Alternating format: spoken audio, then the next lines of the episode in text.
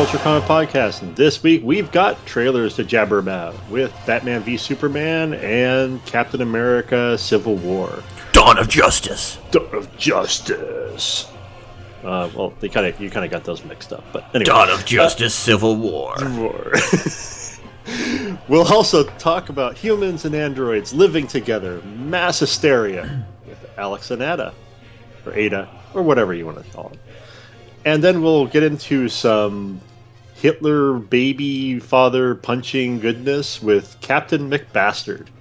I'm Nick Hemsing. And I'm Brock Beauchamp. Yeah, we were going to talk about Jessica Jones, just like everybody else, but um, there's a certain podcast host who has not watched it. I mean, yeah, and you should be ashamed of yourself. yeah, yeah, yeah, yeah. yeah. That's, this is not on me, man. It's so good, man. How are you not watching it? It's better than Daredevil. First of all, Daredevil was good, and I think once you get to the past the point of good, you can just say it's good too. Um, it, it, I really, this is actually kind of a pet peeve for me. Mm-hmm. Um, you tweeted that out, and I was like, they're both. It, Daredevil is good. You don't need to say something is better when we're talking about two things that are good in art. Oh, it's and- not like it's not like it's not like a uh, you know two cars and which one can go faster. It was um, more of a statement on my part that my expectations were relatively low for Jessica Jones because I wasn't really familiar with the story. I wasn't sold on Krysten Ritter being able to play hard boiled, and the reason I, I believe it's better than Daredevil, and it's entirely subjective. People can feel free to disagree, obviously but Daredevil had one truly spectacular character, Kingpin. Uh, D'Onofrio's rendition of Kingpin was just amazing. But the three or four major characters in Jessica Jones are all extremely good to amazing. And that's really the difference to me is that Daredevil was very good, but its characters were there was only one standout performance where I think there's multiple standout performances in Jessica Jones. Okay, I I, just thought it was the. Uh,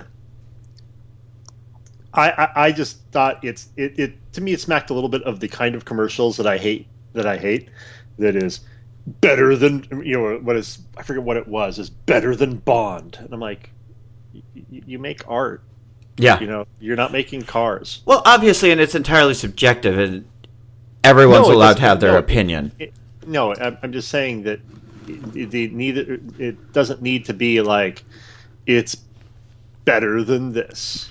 Oh, and I, I really get your point. It, I most of my reaction was simply because I liked Daredevil so much, and my expectations of Jessica Jones were lower. It's kind of like the way I went into Guardians of the Galaxy, where I had a little voice at the back of my head like, is this the is this where Marvel flubs?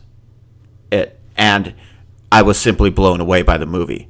So, you know, your expectations of what you're going to get going into the piece of art, they absolutely drive. You know, if something just blows you away, and your expectations are low. It's kind of why I'm looking forward to seeing Spectre because everybody's really put a wet blanket over my expectations of the film. I enjoyed it. I haven't, yeah, I, I just haven't gotten to the theater to see it yet.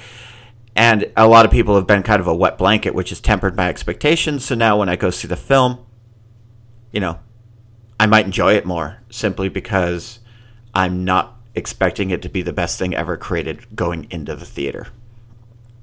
Well, you're still a schmuck. Well, yeah, obviously that goes without saying.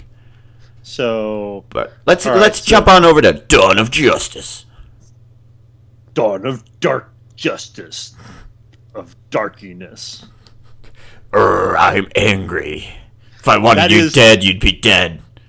Yo, Henry Cavill's a- angry face is a little a little much. The uh, it is a little bit much like, okay, you are angry, be angry, and that was the first face he came up with before an acting coach said, okay, now take that out of your cheeks a little bit. The uh, and uh, let's let's let's make it. Let's go to let's go for intense, not comically not comically angry. Yeah, I just, man. Is there a is is there a fifteen percent chance that this movie is good? You know what? I actually I don't think it's going to be terrible. I didn't think Okay. Man of Steel was terrible. I No, liked I- I parts enjoyed of Man of movie, Steel. they- I enjoyed that movie, even though they did some s- stupid things in it. It was fundamentally broken in some ways, but that doesn't mean that's what's happening on screen isn't somewhat enjoyable. Like while Superman and the Kryptonians were destroying the city and killing millions of people apparently without a care in the world about it there it was a lot of fun to watch that. And that's that's Zack Snyder's problem in a nutshell. He is all form very little function. So you can enjoy what's happening on screen but then you walk away and say you know that just that wasn't awesome. It looked awesome. It it, it entertained me for about 45 minutes of 2 hours. But there's such glaring weaknesses in his creations that you walk away with it, it they taint whatever enjoyment you got from the action scenes Yeah, well, it, it's you're just watching. You're, you're just watching a. Uh, once you get to it, you're just like, ah, well, this is a magnificent display. yeah exactly and that's all it is But but when you go, he's a Yeah. pinup artist yeah, so He's a pinup artist trying to tell a sequential story. And you know what? It's the same thing that happened to comic books in the 90s when there were a hell of a lot of pinup artists drawing comic books. And you know what? The comic books weren't very good because drawing a pinup is much different than telling a story. Yep. So, uh, and, and and of course they do a, you know, they do moments that are meant to amp up the drama, and you know he tears off Batman's mask. The Yeah. uh, and it, it, there's just there's no there's nothing that comes out that, that seems to give any sort of character to that that world. No. Except for Jesse Eisenberg's Lex Luthor. Okay. All right. Yeah. There's just You know, he- Eisenberg selection. he's kind of riffing on Gene Hackman a little bit, but I appreciate that he's at least trying to do that because that movie looks so not fun, Yeah. you know, and any character who can bring some levity to it without being Jar Jar is probably going to improve the movie. Well, maybe maybe he'll steal the show I hope he does because that show needs to be stolen. because right now what, what we don't see is that what we see is the two major characters seem to have f- just flat personalities or or no no pers- no depth of any personality. Well, they just look like they're both angry and they're both going to fight, and Yeah. it's It's a bro down. Yeah, it's ex- it's a bro down. Oh my god, I love that. That's great. That's exactly what it is. And I was just thinking back when I watched this trailer too. Do you remember the Days of Future Past trailer? Yeah. where it was Professor Xavier talking to himself and basically you need to pull out of this. You're our last chance. You this is on you. And I saw that trailer and it was all character. And I was just screaming in my head, I must see this movie right now. Because it was about characters you cared about and it was all character driven and it, it wove this narrative in, you know, 60 to 90 seconds that wasn't just I'm going to punch you in the face because I'm mad. And yeah, the, I mean, I hope there's a ton of characterization in Batman vs Superman, but given Zack Snyder's past, given all the footage we've seen of it, I am not expecting much of anything. No. So let's talk about a trailer that we saw that does talk about a lot about character. Civil War, yay! Civil War. So yeah, I mean, it looks like they've got a good build up for what's happening. You have two things going on, and there's it sounds like they're doing what's it superhero registration Yep. and uh, and then uh, Bucky Barnes. Yeah, and it appears to be it without with an addition of Bucky Barnes, Winter Soldier. It appears to be pretty similar theme to the actual Civil War uh, crossover, and the Civil War comic book crossover. Spoilers: Captain America dies. I don't think that's going to happen here, but I wouldn't rule it out either. And yeah, Well, it- they've been try- they've been trying to basically retire the the, uh, the characters that started. I don't know if they're trying to retire Cap or Iron Man though. Yeah, So I don't know how this is going to end. But, you know, there's one line that's just great in the trailer, and it's Tony Stark saying something of, I thought we were friends. yeah. And- you know, he's my he. Uh, he said he's my friend, and I said uh, uh, the uh, uh, Yeah. and then he goes, "So was I." Yeah. So yeah, something like that. Uh, But Yeah. yeah, it's there's a, a lot leading up to to showing actual character conflict and emotions by those characters. Yep. Um, the uh, you know uh, captain's loyalty to his friend, who he knew was basically being controlled and trying to essentially uh, you know save uh, save the Winter Soldier, um, save Bucky Barnes and and turn him to the light side as much as you as you would say. Um, the because he was being controlled by Hydra. And it's And- directed and- by the Russo brothers, again, just like Winter Soldier. So I have really, really high expectations. Yeah, For this so, movie. so do I. Uh, so do I. Uh, it'll, it'll be interesting. I mean, the uh, it, ba- Civil War basically looks like the uh, you know Avengers three, but the because they look like they're all in it. Um, but so it'll be uh, but it'll be interesting. I, I think it looks good. I mean, there's I, I don't see anything n- negative about it. No.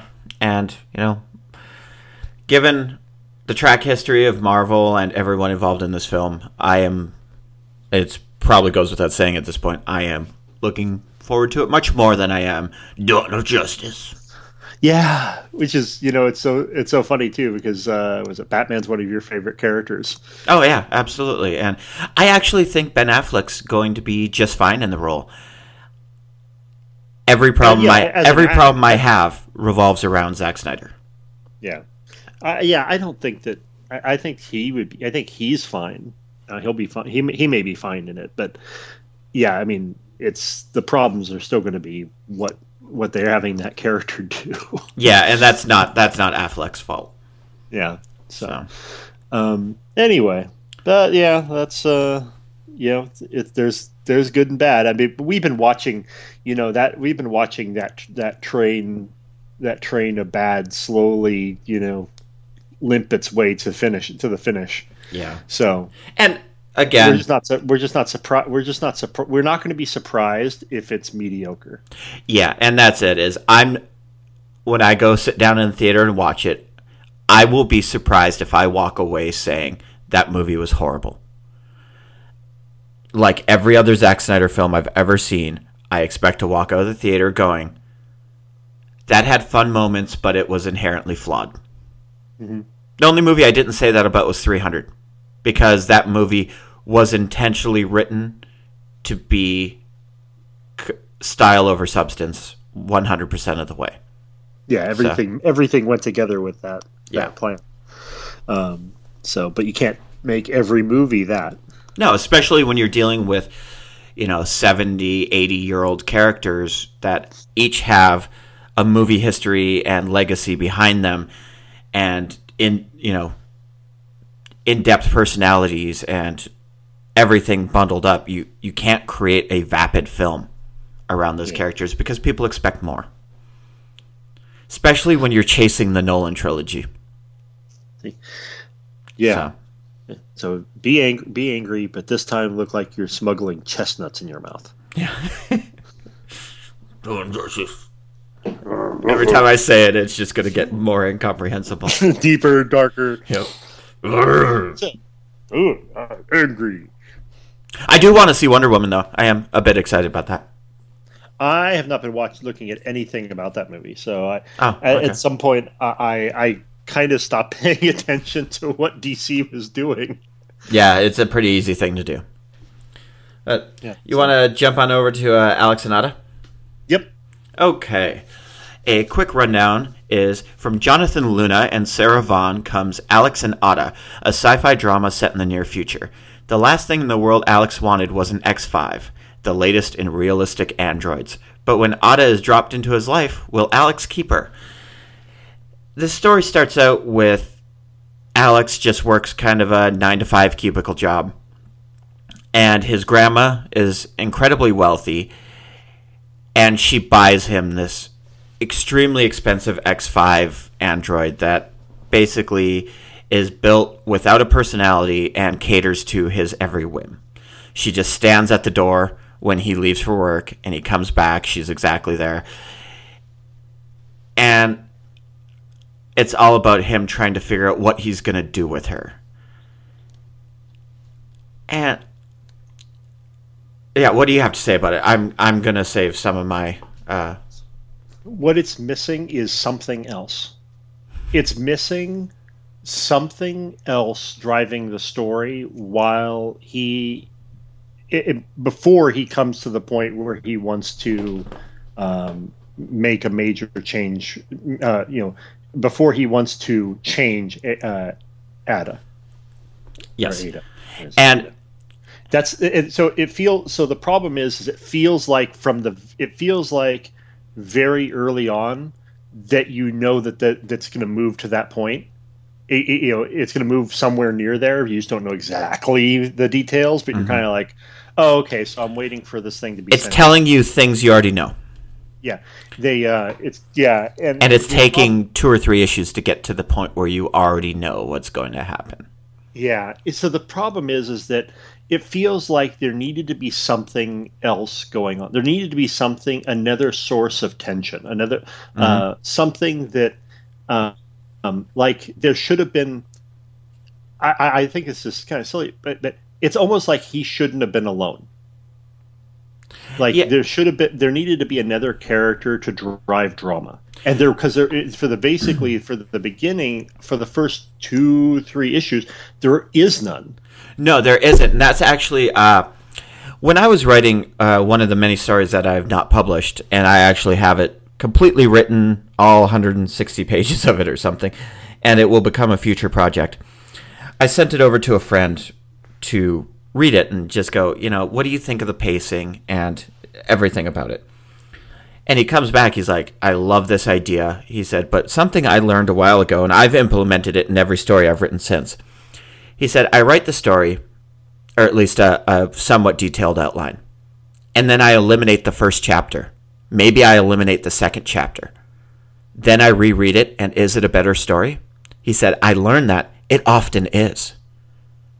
Because you're trying to build up all this shit that you care about, but ultimately that should be backstory that will be explained on the fly. This felt exactly like that. And that's one the thing that stood out the most to me is that you could eliminate the first two issues of this book, start it with the third, maybe even eliminate the third, and rework some of those elements into later in the book. And you start exactly where that story needs to start. Yeah, uh, the uh, I got the the sec two issues in of the volume, and I'm, i and I was really thinking, wow. I mean, this is. I mean, they, they shouldn't have released these as issues if they wanted to. If they wanted to say that this is the first part of the story, this volume essentially, then they should have just released the volume Yeah. uh, because the because really the indivi- the uh, the individual itch- issues are not episodes. They Yeah. are they are just pieces. I mean, we talked about writing to the trade before. And this isn't even. yet- this is so excessively written for the trade. I would actually liken it more to a Netflix show where it releases the entire season at once, where Yeah. it expects you to binge watch, which you are rewarded greatly in this book if you do binge watch read it, because at issue four. you start seeing where it's really going, and it's it's really in, engaging. It's it's decent. I, I, I think I, I, think the problem that I had with it is that I knew where it was going to go, mm-hmm. and I felt like I've I I felt like I've read that story before, even though I don't know if I've read. I'm not positive I've read that story before, but I feel that I have. For some reason, mm-hmm. I for some reason I, I was thinking to myself, you know, there's going to be some uh, other little twists on it and whatnot, but this making an android, you know, uh, uh, making an android human or or sentient or something like that, and then living with it, and well, I, I don't know. I was kind of, I, I mean, I guess maybe there, you know, there's more past the first volume that that, that takes it sort of in a different direction, but uh, you know, or or adds more to the actual drama of it. But the first volume, you're, you're right. I probably could have the uh, since I knew exactly where it was going to go, there was probably no point in having it. Yeah, you could probably started. You probably could have started um, in on the second volume, and I wouldn't have noticed. Yeah, because um, Alex has a lot of, um, I guess, call it existential crises or whatever, with his friends saying, "Well, what are you going to do with this android?" He wants to return it, but then he feels morally obligated to keep it because they're going to wipe her memory if she if he returns her. And all of these things could have been told later in the story after his friends show up. And just through their attitude toward Ada, all of that could have been told. The other thing was is that uh, I didn't feel that his uh, uh, what he what he did what he did to make her sentient, I felt was kind of an extreme move for that character. Yeah, it. The, uh, um, I did. There's a little bit of an Anakin Skywalker thing going on there. Yeah, I didn't feel like there was a build. No, there was, there, there was sufficient. There was sufficient for it. Not. It's not just I'm bored and I'm late. I'm bored with this thing and I want to do something that I know is illegal. I mean, I, I, I just couldn't get the I, it, it felt so forced. Yeah. Okay. So what he what Alex does is he ultimately seeks out other people who are having the same issues with androids where they're not sentient, and it's a problem because the android is bland and feels lifeless, robotic, and it's intentional because a law has been created to uh, force androids to be this way. And Alex seems to be a really conservative, reserved guy and he leaps into this highly illegal black market world immediately.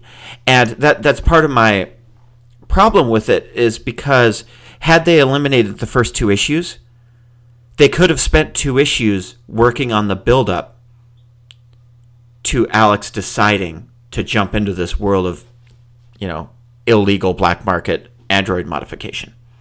Yeah. And and then it could have actually you know there needed to be it felt like to me there needed to be some sort of inciting incident. Um, yeah. And and it couldn't just it, and it couldn't just be that you know well it's just not lifelike enough for him mm-hmm. and even though you know he was trying to find some humanity in it and i kind of got a little bit of that it didn't feel strong enough no and it, it, it felt weak. It just felt it, it just felt weak, and and and there was large portions of the book that were just kind of sleepy. Yeah. That. Um, so that's a really good way to put it. It was uh, the first two and a half issues or so uh, were sleepy, and I enjoyed the fourth and fifth issues quite a bit because I started seeing a little bit more of okay, so they are going in this direction. Like you said, it was rather predictable early on that this was going to be the case. But that doesn't mean I didn't enjoy it. I, I actually, I kind of want to read the second volume. I'm just disappointed that this was so excessively written for the trade slash written for Netflix, where it's expected that the reader is going to bomb through 12 issues right off the bat because having one weak issue is bad enough in the beginning. But when you have two, possibly three in a row, that's really problematic. I mean, there's no conflict in the first three issues at all. There's there's no tension. There's no it's sleepy. That's really a good way to put it. Yeah. So, I mean, I guess if you're looking for something, if you're if you're looking for a story about living with an android, you could find this. I just, I, I, guess I just couldn't find a, a, big bullet point to tell somebody, tell anybody why they would want to read it. Um, the uh, because especially at the end of the the first volume, I I felt like okay, I got to the point where I I got to the point that I knew was going to happen. Now I have no idea what's going to happen, but I'm not really. There's no there's no uh, um, there's no compass. To, there's no nothing to tell me what direction the book is going for at this point. Mm-hmm. I mean, at, by the end of it, honestly, I almost think it's like it's going to be, you know, it's going to grow into a forbidden love story. I don't know. You know, yeah. I, I I just don't know. I mean, it, but it's not. But I'm not given any. And and you know, sometimes not knowing is fine, except for I don't know why I should care. And that's or, it, or be interested at this point. I just don't see it. So, one thing we're going to try uh, in the podcast for a few episodes, just to see how it goes, and we're go- we're calling it tentatively rewrite, and it's about. It sounds kind of presumptuous and arrogant, but we like Nick and I both being writers like to try to break down stories we read, and how would we have done it differently? And I'm going to take the first stab at it. There's about three issues of this book where it's just Alex getting the droid or android, then him kind of spending an issue just kind of staring at it, not doing anything. Then there's a third issue where he's kind of building up towards something and he meets with these people who are doing illegal things. And then right at the end of the fifth, fifth issue, he turns Ada sentient. And as a rewrite, I would have written probably a very similar story. And then I would have taken a big black marker and X'd out everything up to the point where Ada becomes sentient. And that's where I would have started the story. Fair enough. I, because I, yeah, I, because that's where the story starts to matter, and all that crap beforehand can be told later you know, you can because he's going to be going back and visiting the people who helped him illegally modify Ada. So you're going to be able to fill in the audience and all those characters down the road and so little happened in the beginning that why not start with where the story really grabs hold of the reader? Why is why are there essentially four and three quarters issues or no, five and three quarters issues of buildup when it's just getting to the point that we all saw coming and we all wanted to read about, and that's Ada becoming sentient. Uh, fair enough. I agree. I think you kind of let out of quite a few of those points when we were talking earlier. Yeah, but I was I actually the more I started thinking about the story, the more I started pushing that back. I'm like, well, we don't even need to introduce all the black market uh, fencing people, you know, online, the the little group. We don't even need to introduce them. We don't need to show Ada going to this illegal meeting area to become sentient. We don't need any of that. I mean, you can push it all the way to the end of this first volume. And then you start at a point where the audience is like, what the hell's going on? Obviously, something crazy is happening in this motel room. Now tell your story. Okay. The uh, I would have yeah I'd agree with that. I'd I'd be more likely to want to watch that or read that. So yeah, I, I don't I don't think I see any uh, disagreement with that. But then again, I pretty much voiced the similar that yeah it could have started far, farther into the story and been okay with me. Mm-hmm. So, uh, read it, not read it. What I take it you're leading toward not read it. Yeah, not read it. Just because I, I, I, I wasn't excited. I just wasn't. Uh, I wasn't excited to read more. Yeah. See, and I actually am, and I would challenge anyone who wants to pick up this book to just start with the second volume. Yeah. Because honestly, there's nothing in the first volume that really matters you'll be able to just by listening to this podcast we've kind of explained loosely some of the points that you need to know. And anything beyond that, you can pick up on the fly. Okay. Yeah. Because I, I want to read the second volume, but I'm just kind of disappointed that the first volume just failed to deliver. I mean, we didn't talk about the art at all. The art's actually really nice uh, from Jonathan Luna.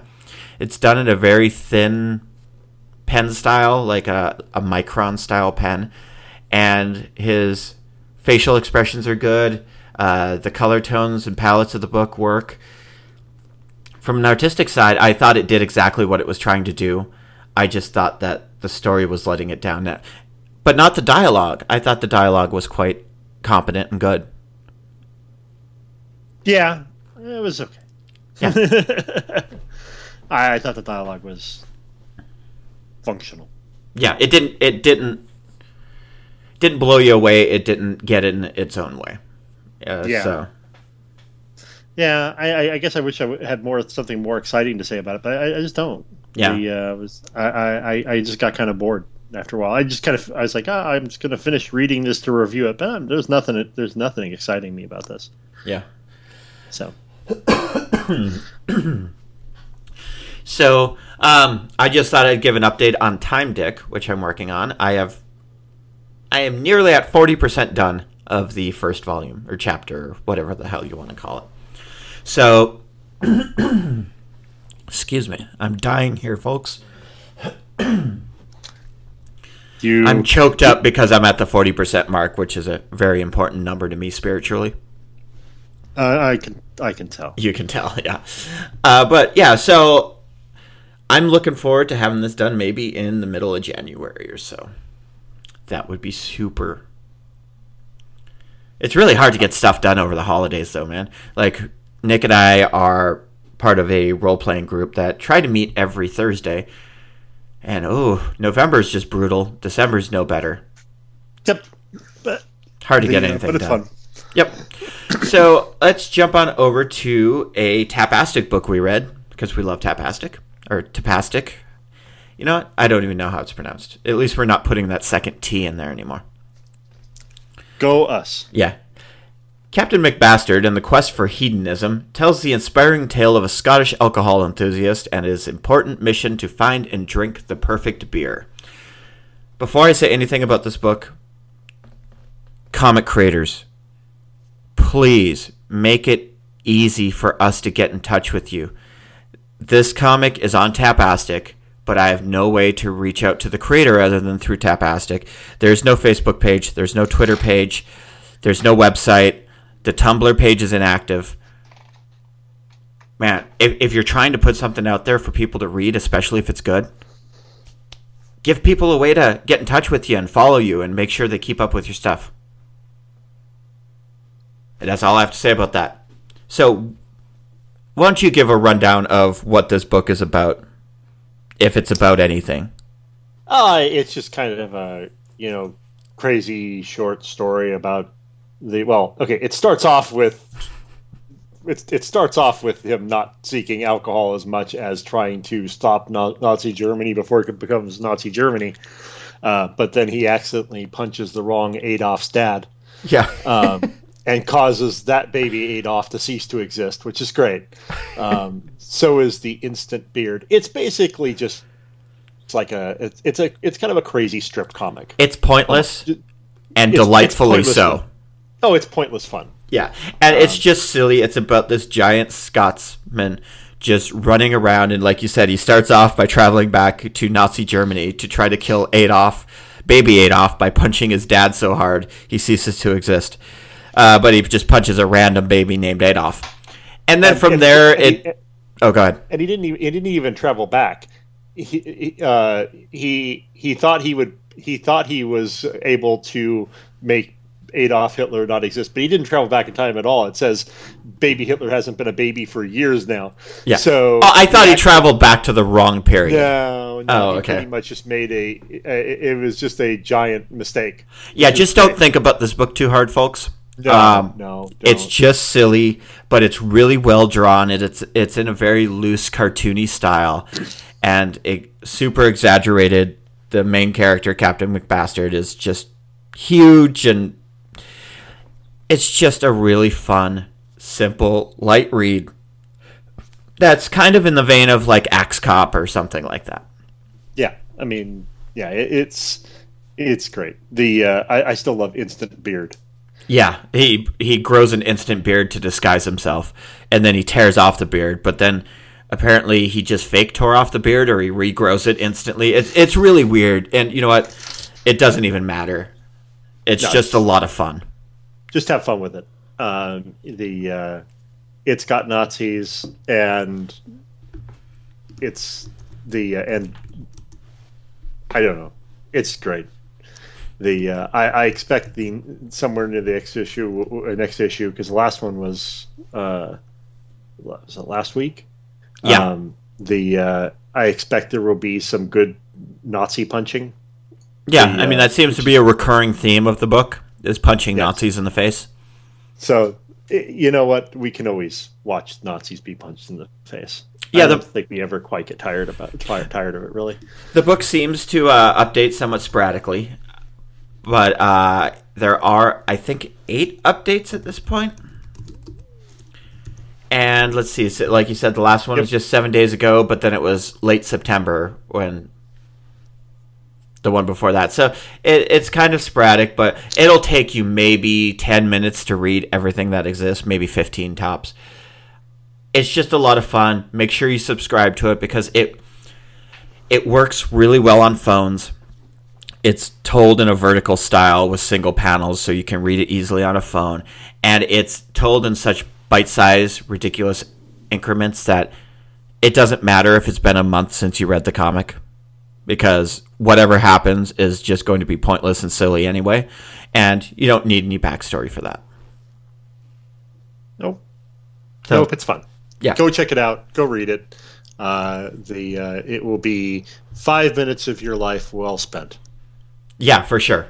And definitely, you know, if you haven't subscribed to or if you haven't created an account on Tapastic, absolutely do so. Bookmark this comic. There's there's a lot of good stuff on Tapastic. There's a lot of not good stuff as well, but if you if you give the platform half an hour to browse through, you're going to find a lot of stuff worth reading. And this is one of them. So start with Captain Macbastard because it has the name Captain fucking Macbastard. Yes. So, The uh, attractive name, which uh, I'm sure that the uh, Brock saw that and said, "I am definitely checking out a comic called Captain Macbastard." Oh, absolutely. Because I was again I, uh, every month or so, I spend about half an hour just browsing Tapastic, and I just try to find stuff, and you know, I'll bookmark and subscribe to a lot of stuff, and then I'll read it later and be like, "Nope, sorry, bye." Um, and so my follow list is constantly in flux, and this is one of those books that's going to stay for sure. All right. Yeah. Got anything else uh, for us to dig through here? Not really. I mean, we're going to be back next week probably. Uh, we're going to be doing the DC comic. We're actually going to move to DC for a book, uh, Prez, which I sent Nick a panel of probably a couple months ago and said, just based on this one panel, I need to read this book. And it has an end of life bear that's a robot. Oh, that one. Okay. Yes. Okay, I did like Carl, the end of life bear, I believe his name is. And I'm like, okay, Yes. I have to read this book. I'm sold. So, Okay. yeah, we're going to be covering that next week, or probably next week. If not, it'll probably be January because if we don't record next week, we'll be doing a best of 2015 episode right before Christmas. All right. I uh, yeah. It, holidays are always weird for us, or weird for everybody. But you know, we'll try. We'll uh, try to round out the year with a couple, with a few more, and uh, then uh, jump into 2016. Yeah, and then we'll take a few weeks off uh, over the New Year's and stuff like that. So, Yeah, yeah. So, Yeah. but uh, we're back, and uh, we'll be doing more of the feature. Uh, how would how would we rewrite this? yeah, we need to come up with a catchier name. Yep. The uh, which can show which can either be great or it'll show off exactly how horrible we are. Yeah, I, I'd put it at a 50 50 shot of either happening. Yeah. So uh, yeah, that's, yeah, that's uh, all we got. So we thanks for listening, everybody. Be sure to drop us a line at countercomic at gmail.com. You can also visit our website at schlockworks.com where you can view podcast archives or check in on some of our other projects. If you are so inclined, drop by iTunes or Stitcher and give us a review. That's all we have for this week. I'm Brock Beauchamp. I'm Nick Hemsing. Thanks, everybody.